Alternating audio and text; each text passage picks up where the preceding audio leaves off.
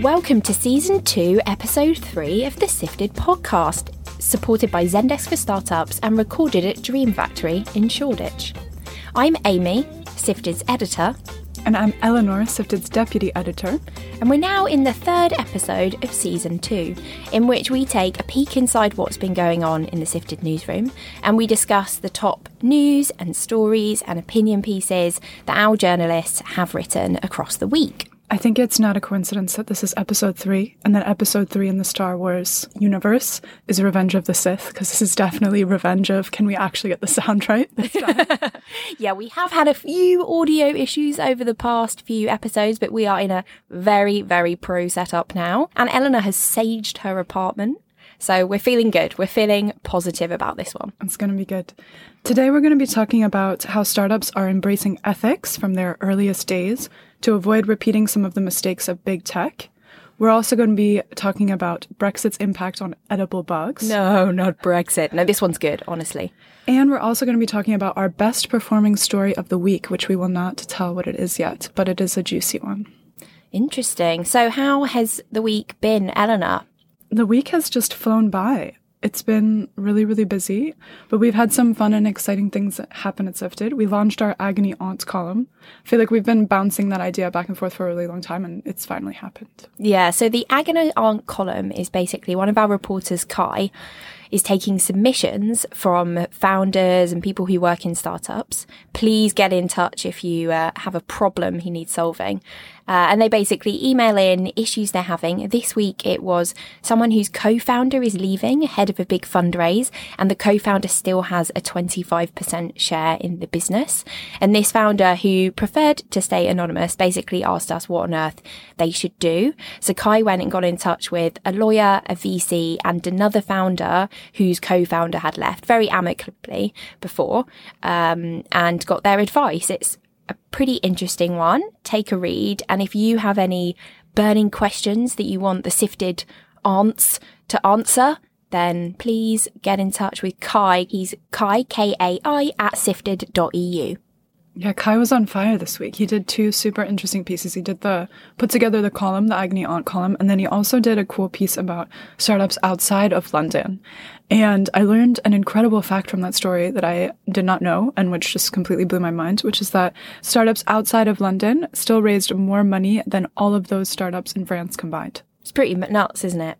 I perhaps assume that a lot of the capital raised in the UK comes from London, which it does, but that such a significant amount is raised outside of London as well. That's pretty pretty impressive.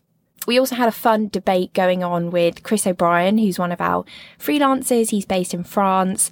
He is an American. He wrote a really interesting brunch with Sifted with the Sorare founder. So that's that NFT platform where you can buy NFTs of football players, as we Brits would refer to them. But he insisted on calling them soccer players throughout the piece. So we had a bit of an internal discussion about the style guide, this sort of exciting things that gets journalists' pulses racing. I mean, the answer is clear. I'm, I'm in the wrong company for this this discussion. And what about what have our readers been telling us this week, Eleanor? So we had some interesting reader feedback that we are a little bit too UK focused, and that sometimes when we talk about startups outside the UK, we actually flag that those startups are, you know, like, I don't know, a French startup or a Portuguese startup or whatever. Um, whereas if we're talking about a startup from the UK, we don't flag that. So super interesting feedback.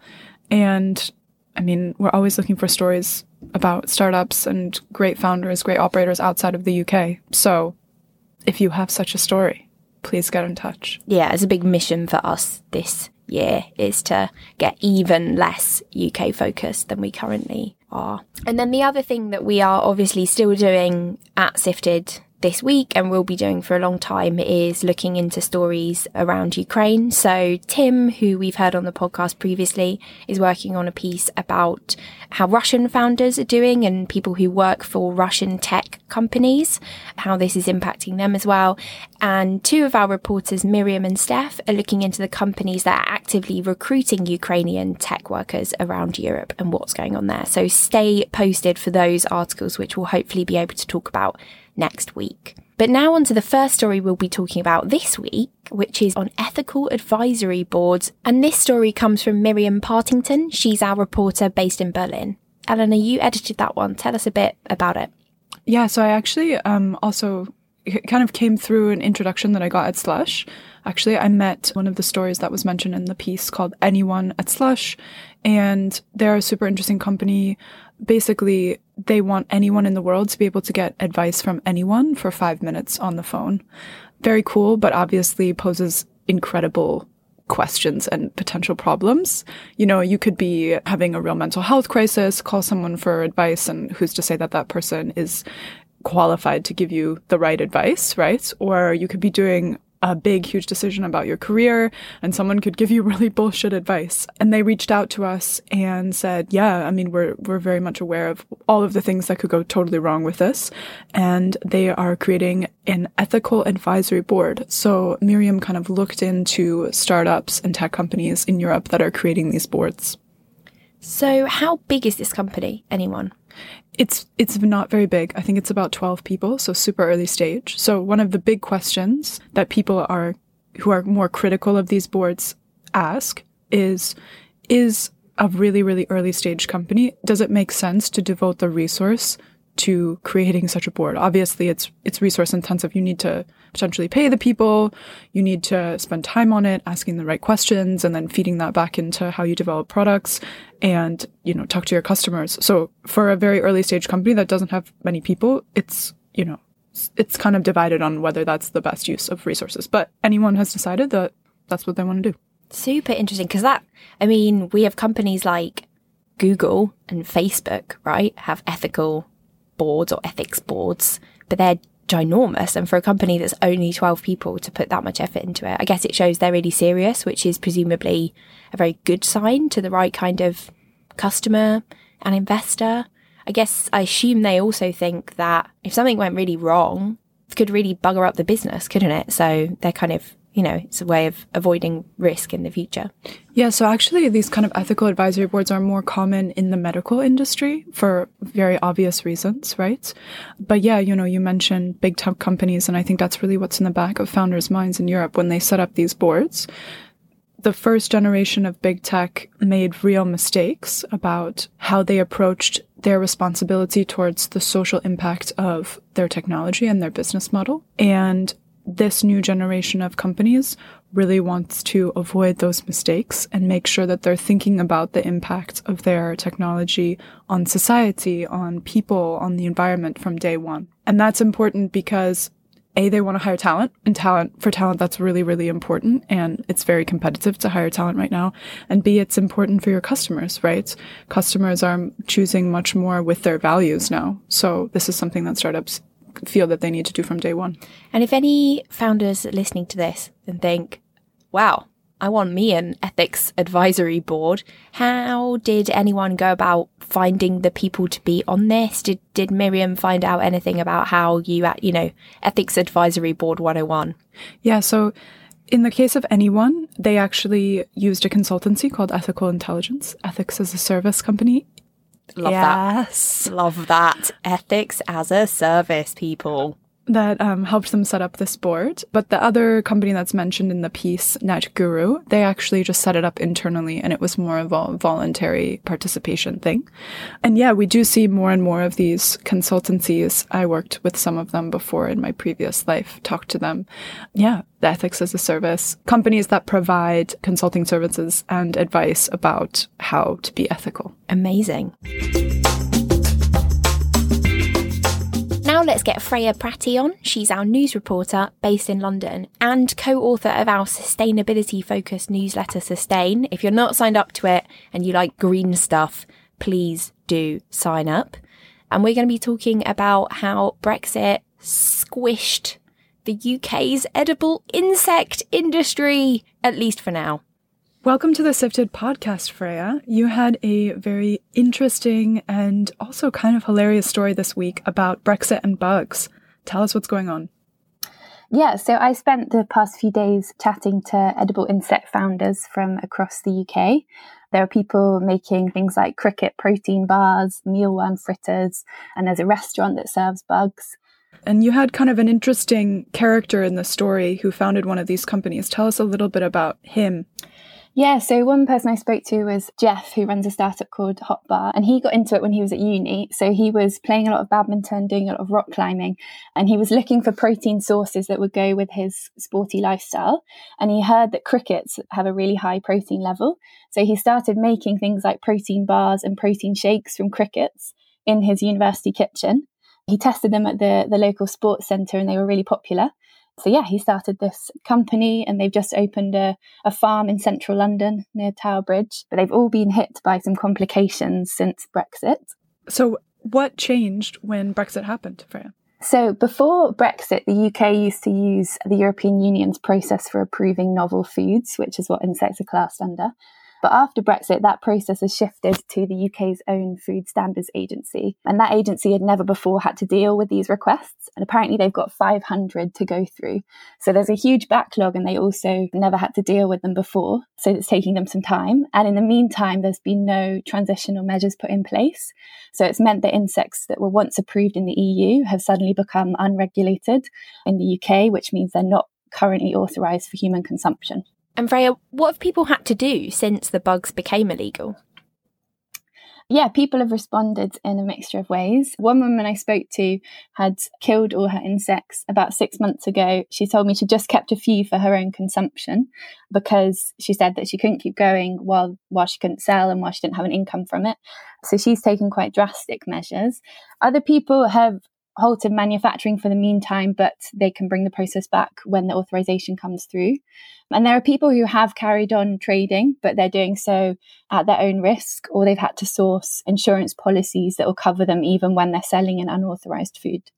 And one thing I found quite fascinating in your piece, Freya, was that the UK government actually invited some of these producers, didn't they, to come to COP, even though it's actually illegal for them to hawk their wares. Yeah, I think people were really surprised. They'd known about the change in regulations and then they got a letter from Innovate UK, the UK's Innovation and Tech Board, saying, Can you provide some mealworms for COP? We want to feed them to the delegates. And they had to say to Innovate UK themselves, like, no, we're not allowed, they're not authorized. So yeah, I think people have been shocked about how little knowledge there is around the fact that this has happened to the industry. Sounds like the Keystone Cops a little bit. So Freya, what's going to happen? So the Food Standards Agency said it is going to get through the backlog of dossiers. And they're also saying that there will be measures put in place because at the moment we're using the same process as the EU, but they want they want to shift to a quicker process. So I think they'll go through the backlog and then they'll also look at how we can improve the process beyond what it was even before Brexit. Cool. And Freya, just one final question. What is your favorite bug to eat? I've never actually tried them. I guess I've only been reporting on this since the lack of authorization, but I'm very excited for when they get back on the menu. Yeah, there's there's some crazy things. There's like uh, pizza made from cricket flour and things like that. Yummy. Thank you so much, Freya. This podcast is brought to you by Zendesk for Startups.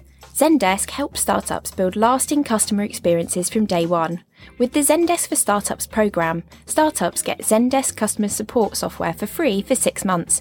You'll get access to expert advice and a community of founders and CX experts to help you build the foundation for long term growth. Learn more and claim your six months free at zendesk.com forward slash sifted. And now for our final section of this week's podcast, we're talking about startup life, which is one of the areas we focus on at Sifted. So that's all the kind of people stuff that happens at businesses, everything that goes into actually growing an organization beyond the fundraise, all the stuff that is a headache for most founders and heads of at startups, day in, day out, a headache and a joy. So, Anna, interesting opinion piece commissioned by you this week, which suggested that, you know what, we don't actually need CEOs after all. So, yeah, we had a great opinion piece by the three co founders from Hence Technologies, which is a software company that's making products for lawyers. And they have decided deliberately that they are not going to appoint a CEO. They're just going to be the co founders and they're the C suite, but there's no CEO between them. And it just like took off like wildfire. I thought it was a great piece. It was really fun to edit. You know, their their writing was great, really punchy. There's a great line at the end of the piece where they say, you know, investors might want one throat to strangle, but we'll give them three throats. And I was like, oh my gosh, this passion. Um, Do yeah. we think people loved it because everyone hates their CEO and wish they didn't have one? Or because there are so many co founders out there that resenting the fact that one of them got the big title and the other ones didn't? Yeah, people seem to be super triggered by this. And I feel like it's because there is a general expectation at startups that there is going to be someone that's the CEO, right?